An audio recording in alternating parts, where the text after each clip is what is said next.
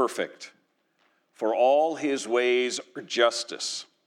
A God of faithfulness and without iniquity, just and upright is he. Moses then goes on from there and he condemns man's foolishness, how in the, in the light of this great God, this rock, this perfect one, man still rebels against him. The Lord blesses his people and he guides them, and Moses is certainly familiar with this experience of seeing God's hand of protection and leading his people and caring for them, and yet so often they seem to forget him. Deuteronomy 32 18 says, You were unmindful of the rock that bore you, and you forgot the God who gave you birth. And so their wicked rebellion stirs up God's anger, his just wrath against them, and they are punished and they suffer consequences. But God does not abandon his people. He often used enemy nations as a means of punishing them, the, the Philistines and the Assyrians and the Babylonians, among others. But in the end, God always preserves this, this faithful remnant of people who are his followers, who are faithful to him, those who repent and who turn to him. And, and he does so, he, he preserves this faithful remnant in order to vindicate his name. Because as these enemy nations are used to come up against the Israelites, in, in their minds, they are striving to destroy both Israel and its God that, that, that the Israelites worship. And so by, by preserving a remnant, it is God's way of showing those who remain faithful, He preserves. He is good, He is God, He is still sovereign over His creation, and His people cannot be destroyed. And He displays His power and He rescues them. And in that moment, God says this of these enemies, and I want you to catch how He describes those who are trying to destroy the Israelites, those who are trying to destroy their God, he says, Where are their gods? The rock in which they took refuge. Let them rise up and help you. Let them be your protection. That word for refuge, the Hebrew word maseh, is a, is a place to run to. It is a, a, place to go and, and to find shelter, to escape from something else, to hide in. David picks up on the language of refuge and uses it many times in the Psalms, but as early as 2 Samuel 22, David is singing about how God has delivered him from his enemies, from Saul and from others who have come after him. And David in 2 Samuel 22 says, The Lord is my rock and my fortress and my deliverer. My God, my rock in whom I take refuge, my shield and the horn of my salvation, my stronghold and my refuge, my Savior, you save me from violence. God is called a refuge some 47 times in the Psalms, many of those from David.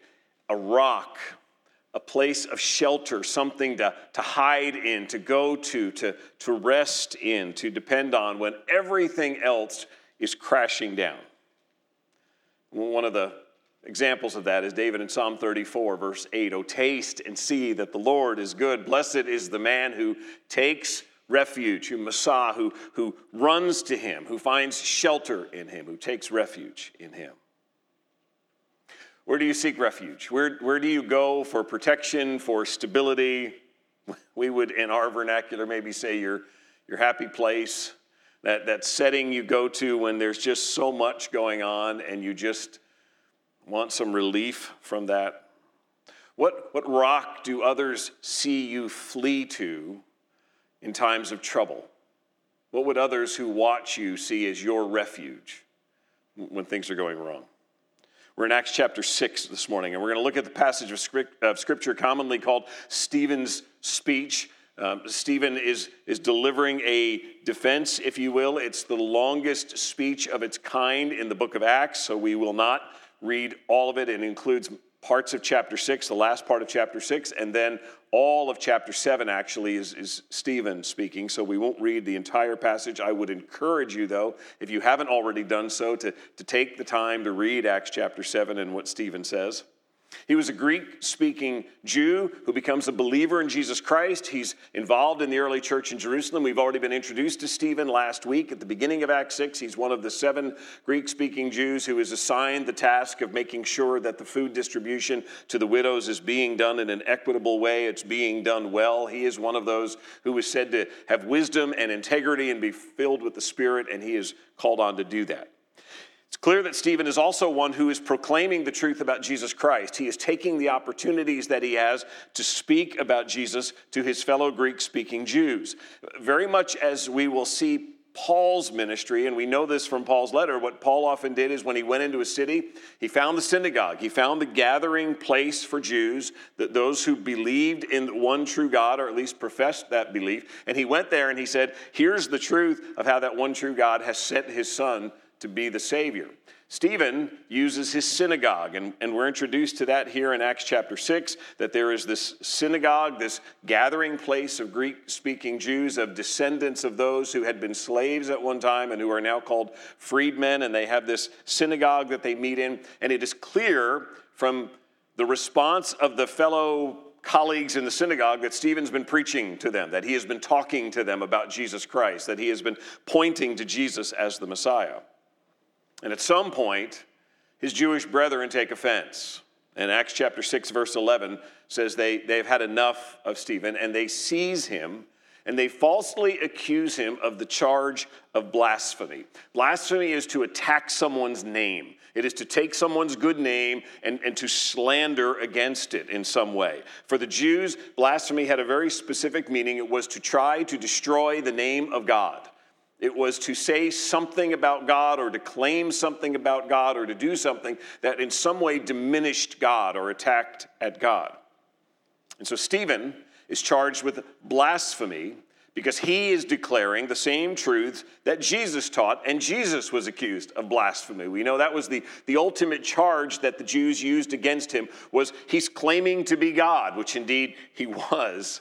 And Stephen's now repeating those same claims, and he is now accused of blasphemy. And so if you look at Acts chapter 6, verse 11, speaking of the opponents of Stephen, it says, Then they secretly instigated men who said, We have heard him speak blasphemous words against Moses and God.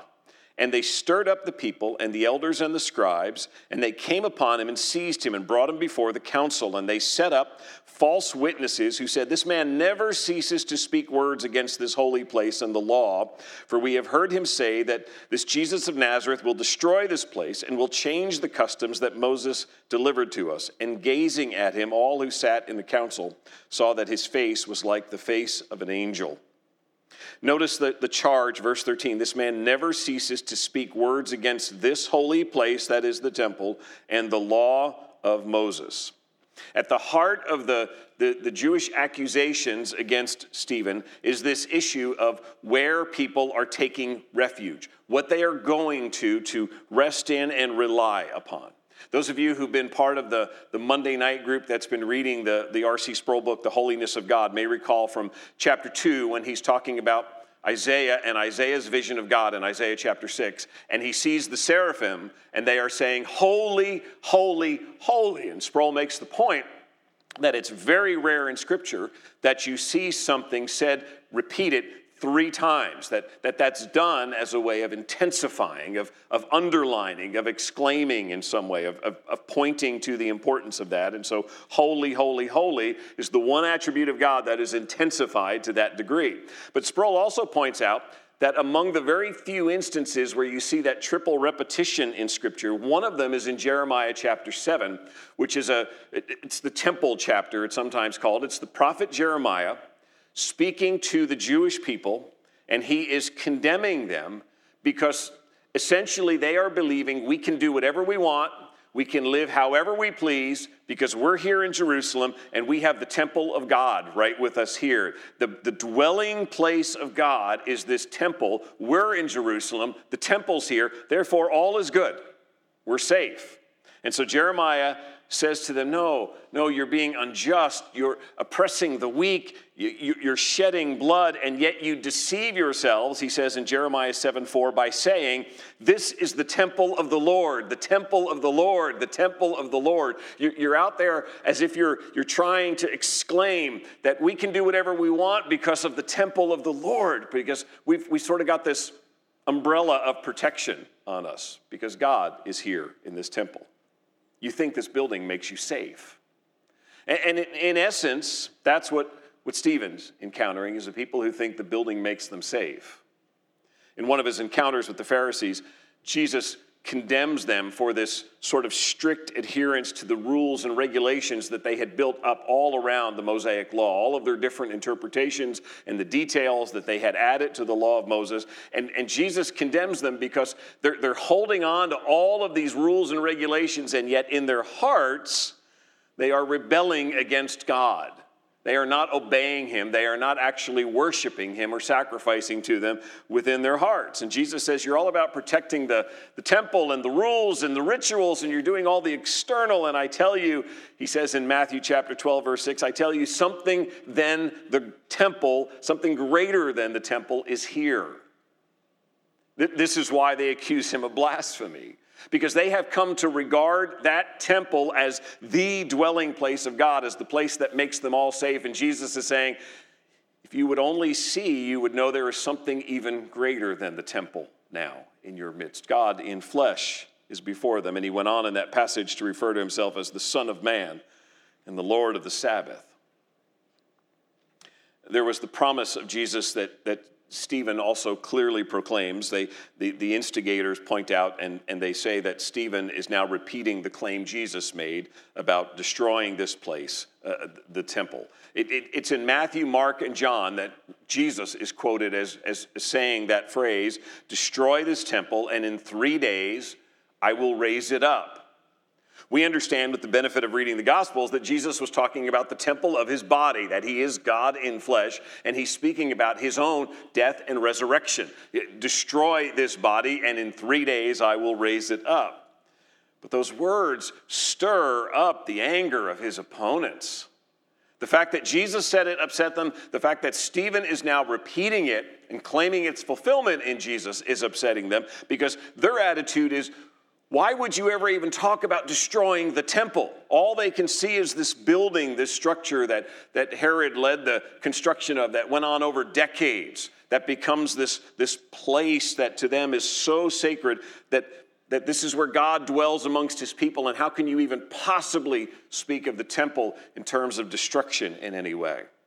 Many of the Jews at the time of Jesus and, and obviously just a short time later at the time of Stephen have they have put their hopes in the performance of rituals. They are going to the temple to, to run through the motions, to do the things that they think are, are ultimately making them right before God. And just like the people in Jeremiah's day, when Jeremiah says, you just, you just keep saying the temple, the temple, the temple, we, we're okay because of the temple, so too they are doing the same thing in Jesus' day and now in Stephen's time. God is there, and so I can do whatever I want. I just go there and I do my rituals, I do what I need to do, and, and, and I feel like I have earned his blessing, and, and I've been made right with him. They believed that their standing before God was assured on the basis of the ceremonies they participated in in the temple that was in their midst. Derek Thomas, great commentator, writes this. He says, The Jews came to believe that association with the temple was tantamount to membership in God's family. Stephen's sermon was designed to show them that was never the case. That's what we're going to see in Stephen's sermon. He's, he is trying to show them you are wrong. This is you have put your refuge. You have made the temple, the building, and the law of Moses and the rules around it. You have made that your refuge. You, you're, you're finding your rock to be your obedience, or so you claim your obedience to this law and your fulfilling of these rituals. And it doesn't work that way, and it's never worked that way. And so, chapter 7 begins, and he is standing in front of the Jewish high priest. He has been charged with blasphemy, that is, making a mockery or destroying the name of God in some way. And he is given the floor to speak and to try to defend himself. And what Stephen does is he gives this, this walk through Old Testament history. He goes back to Abraham and to God's call of Abraham, and then Isaac and Jacob. And he, he tracks through from Jacob to Jacob's sons. Primarily, he focuses in then on Joseph, who is one of Jacob's sons, and, and how Joseph is mistreated. Joseph ends up down in Egypt, where God takes this one who has been mistreated by his own people and elevates him to the place of serving Pharaoh. And then Stephen walks through to, to say, and while they were in Egypt, then, then they are enslaved, and then we move into the time of Moses and the exile, and he ends this historical lesson. This is just sort of a, a, a, skim over about a thousand years of Old Testament history, and he moves then to Solomon building the temple in Jerusalem. What Stephen is saying factually is something they all agree on. They've read this, they know this. This is all facts of Jewish history. They could, they could recite the same timeline that, that Stephen is giving here, starting with God calling Abraham. That, that Abraham, you're going to go to a land that you've never seen before, a land you don't know, and I am promising that I will give that land to your descendants, and your descendants will be blessed and will be a blessing to all the peoples of the earth, and they will inherit that land. And so, all of that is part of God's calling of, of Abraham that Stephen is looking back on. But it wouldn't come easy, the fulfillment of these promises. God goes on to describe 400 years of affliction for the Israelites under the control of another nation, under the control of Egypt. And Stephen again giving facts, describing, reciting facts that they would all agree on. Abraham had a son, Isaac. Isaac had Jacob, and, and Jacob's son Joseph was mistreated by his brothers, was sold into slavery in Egypt. But verse 9 of Acts chapter 7 tells us again that God was with him, God was with Joseph. Joseph was not alone when he was sent to Egypt, when he was sold into slavery. God was with him, and God preserved him. And, and, God not only preserved Joseph, but he uses Joseph then to preserve the whole line of the Israelites. All of Jacob's descendants are ultimately saved from a famine by the wisdom that God gave to Joseph in preserving food for them in Egypt. And while they're in Egypt, the Hebrews multiplied and, and grew so much that a new Egyptian ruler comes into place and he begins to see the Hebrews as a threat. He sees them growing and he's concerned, and so he enslaves them and forces upon them the slaughter of Hebrew baby boys. All of that takes place in Egypt, and yet God is with his people. Through all of this, God is preserving his people. And so you get down to Acts chapter 7, verse 20, and it speaks of at this time Moses was born, and he was beautiful in God's sight, and he was brought up for three months in his father's house. Verse 20 tells us God was there. God was looking upon his people. God sees the birth of Moses, and, and he determines Moses is beautiful, and God is now working through Moses. Moses is the next piece, if you will, in God's plan. So just as God had taken Joseph, through his slavery in Egypt and elevated him to the place of preserving his, his people, his relatives, the, the Hebrew people, he now is taking Moses. And he assures in, that, that Moses is raised in the home of the Egyptian ruler of Pharaoh. He has this baby brought into Pharaoh's home.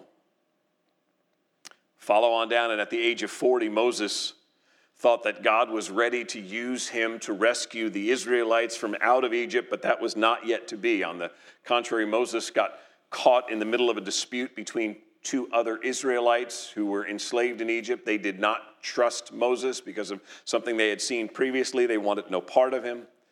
And so Acts 7:29 says at this retort at the fact that Moses was rebuffed, Moses fled and became an exile in the land of Midian, where he became the father of two sons.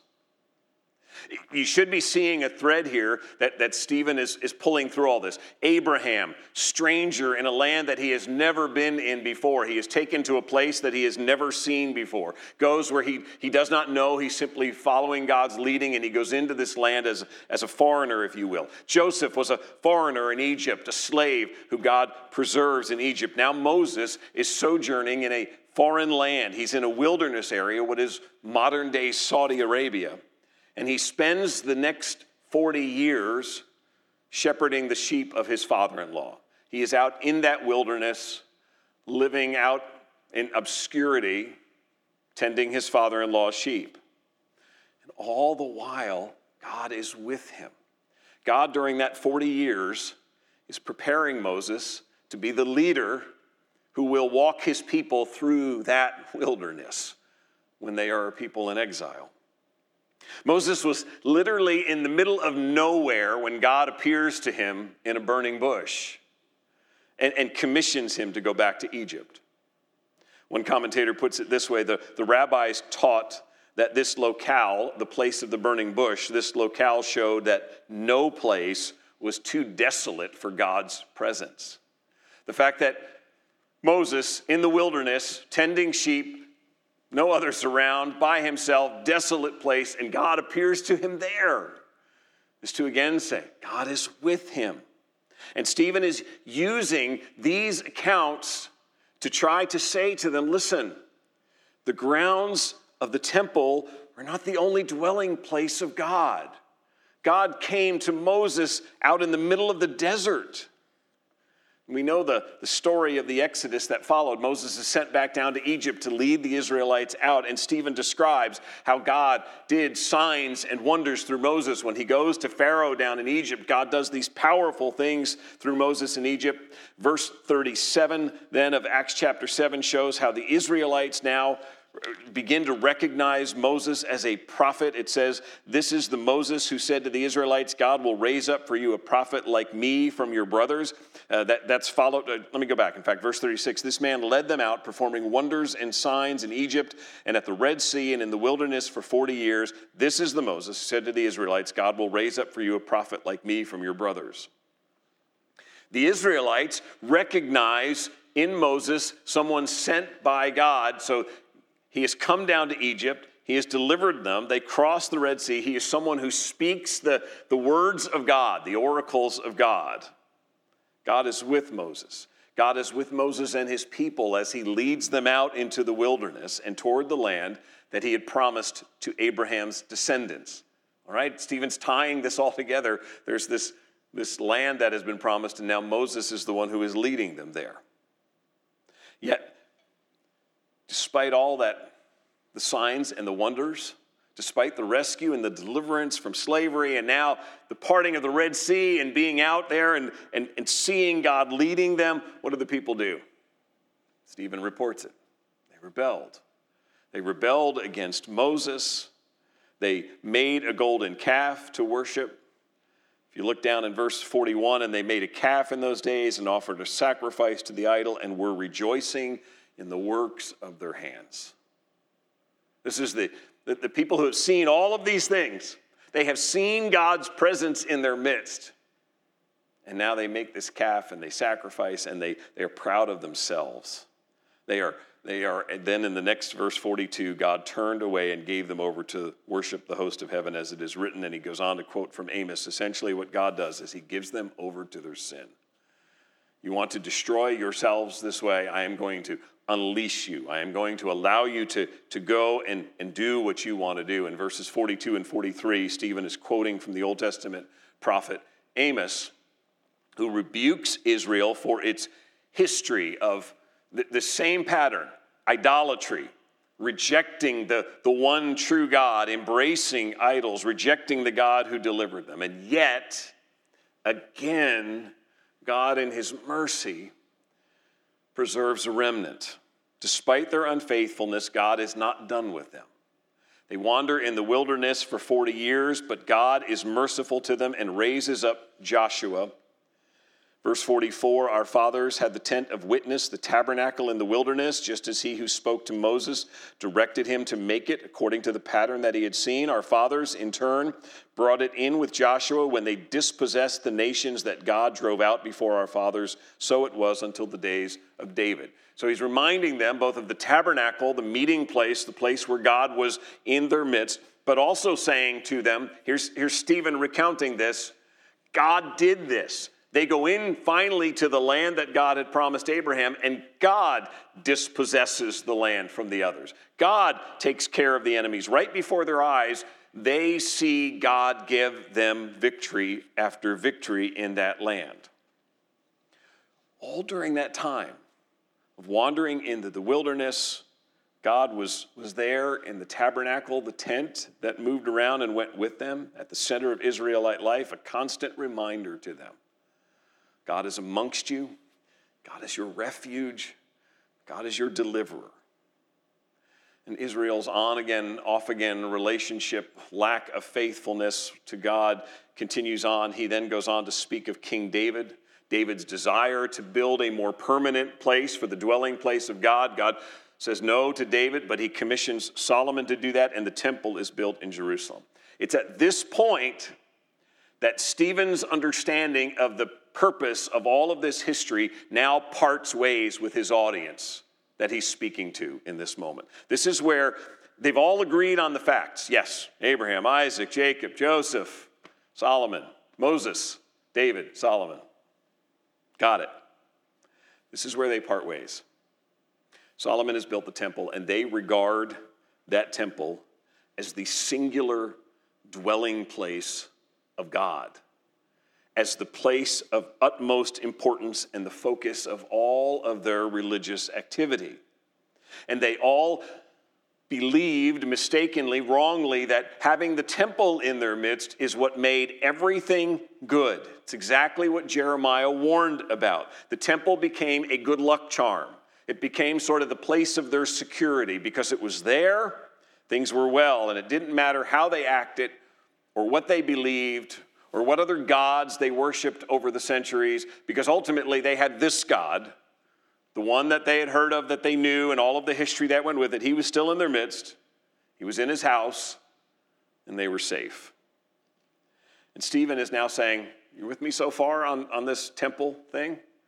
Well, now you've got it all wrong in your perspective. Look at verse 47. It was Solomon, this is Stephen speaking, it was Solomon who built a house for him. Yet the Most High does not dwell in houses made by hands. As the prophet says, Heaven is my throne, the earth is my footstool. What kind of house will you build for me, says the Lord? Or what is the place of my rest? Did not my hand make all these things? You stiff necked people uncircumcised in heart and ears, you always resist the Holy Spirit as your father did, so do you. Which of the prophets did your fathers not persecute? And they killed those who announced beforehand the coming of the righteous one, whom you have now betrayed and murdered. You who received the law as delivered by angels and did not keep it. This isn't by the way, just a great lesson in the indwelling power of the Spirit to give wisdom and courage in a moment. There's nothing better than this. This is just, this is God's Spirit at work in a man to stand before the scholars, the rabbis, those who knew that history as well or better than Stephen and who had thought about it and studied it.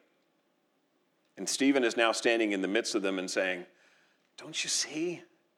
It's never been all about a land or a tent or a temple. Those, those things were important. And they're part of God's promises. They're not insignificant. They're important parts of our history in which God worked. But the God of heaven and earth has never been confined to your building. There's never been a house that could hold him. He's never been confined to a geographic location as if he dwells here, but is, is then not somewhere else, like all of those idols out there who are limited. Heaven is his throne, his feet rest on the earth. He is God. No house can hold him. We know what Jesus preached in the gospel, so we know where Stephen is going with this when he says at the very end, the law that you could not keep, there in verse 53, the law is delivered by angels and you did not keep it. Stephen is saying to them at every turn, you, you, you're putting your hope in your adherence to the law and you have broken it again and again. You can't contain God. He's not for you to manage. He doesn't need your protection. It, it, his law you cannot keep. So here's Here's the point.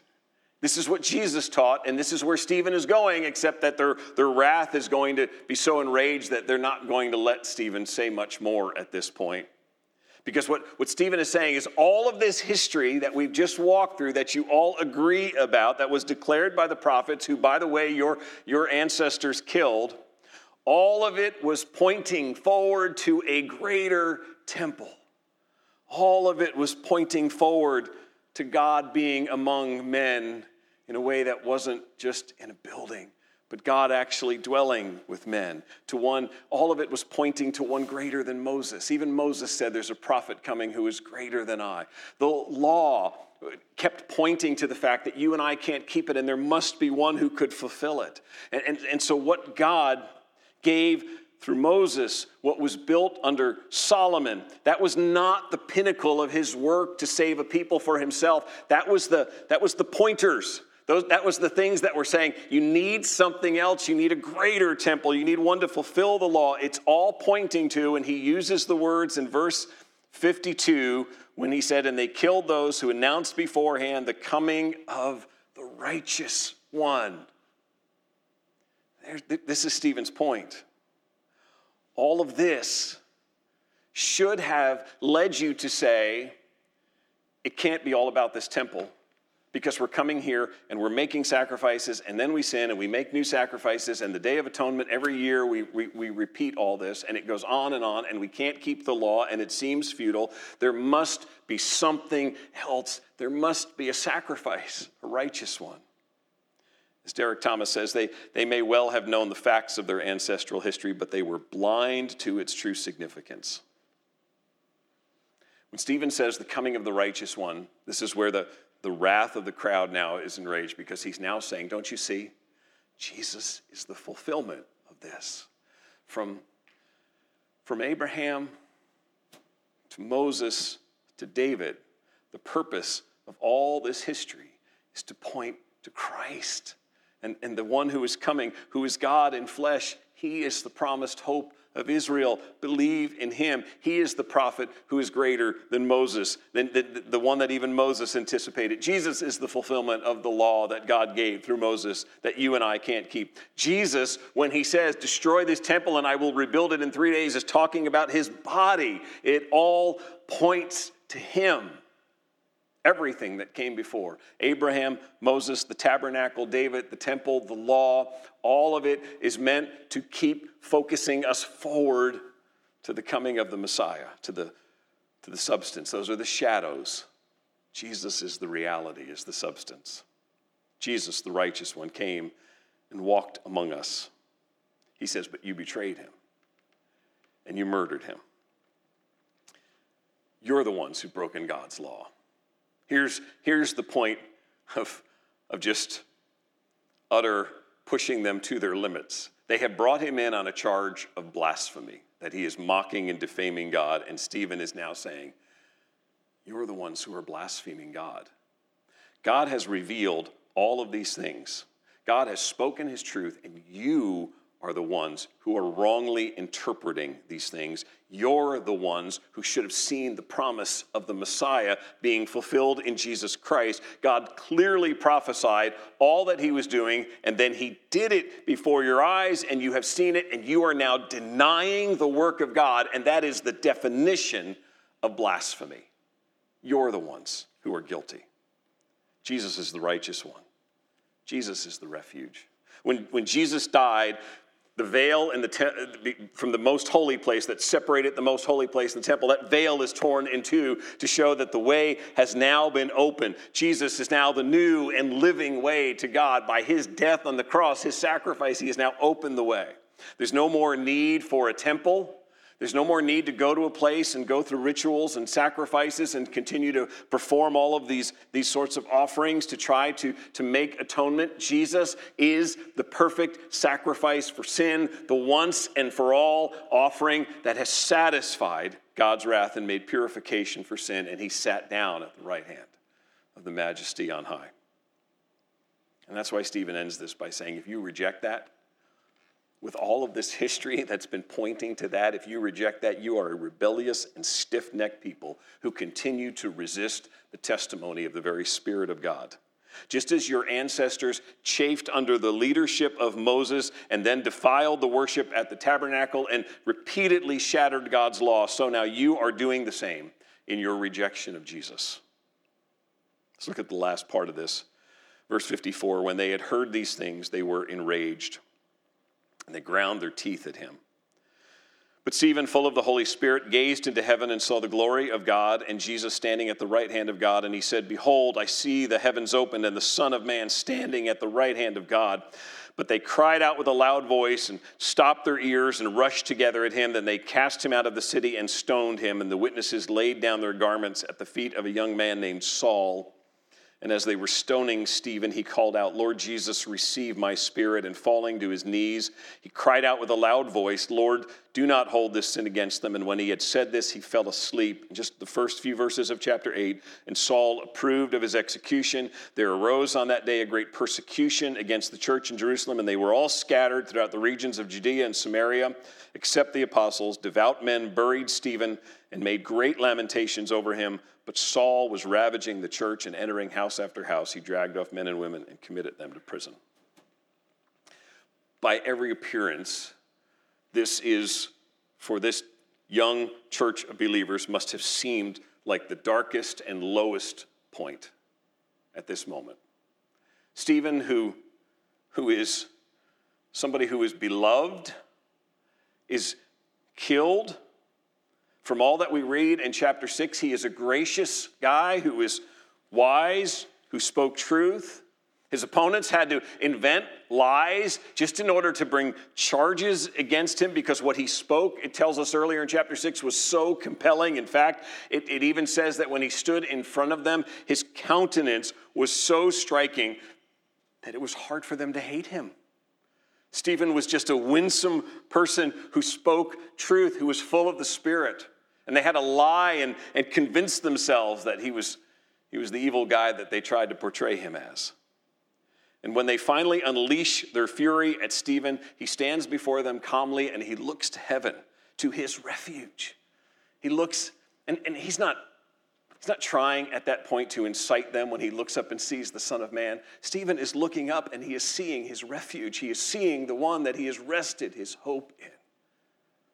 And he cries out to Jesus Christ. And they grab him and they drag him outside the city and they are throwing rocks at him. And just like his Savior before him, Stephen pleads to God to spare them and be merciful and says, Lord, receive my spirit. Let me just give you four quick applications from Stephen's story. Four things that I think, I hope we can take away from this. Number one, read God's word. Read God's word. Stephen is not an apostle. We have no record that Stephen had had rabbinical training or was some scholar. He's a believer in Jesus Christ who had heard the apostles' teaching and who had read the scriptures that were available to him. And he saw the storyline. By God's Spirit leading him, illuminating the scriptures to him, Stephen sees Jesus. And he sees in Abraham and Isaac and Jacob and Joseph and, and Moses and David and Solomon and the prophets, what he sees as he reads is God is preparing the way for the Messiah. Stephen wasn't doing anything special that isn't right here available for you and I to read Scripture.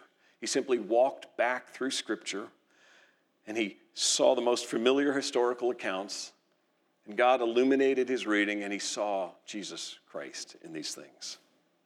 You and I have the same Old Testament that Stephen had, except we've got so much more. We've got the life of Christ in the Gospels, and we've got the rest of the New Testament and the teaching of the apostles from which to know his life. If we desire to be effective in our singular calling to make disciples of other people, we cannot do it apart from meditating on Scripture, apart from doing what Stephen did, and that's just reading Scripture taking in Scripture? Have you read a gospel? Have you read through one of the gospels so far this year? Have you meditated on the life of Christ? We must be growing in our knowledge of Scripture and we must be seeing life through the lens of Scripture.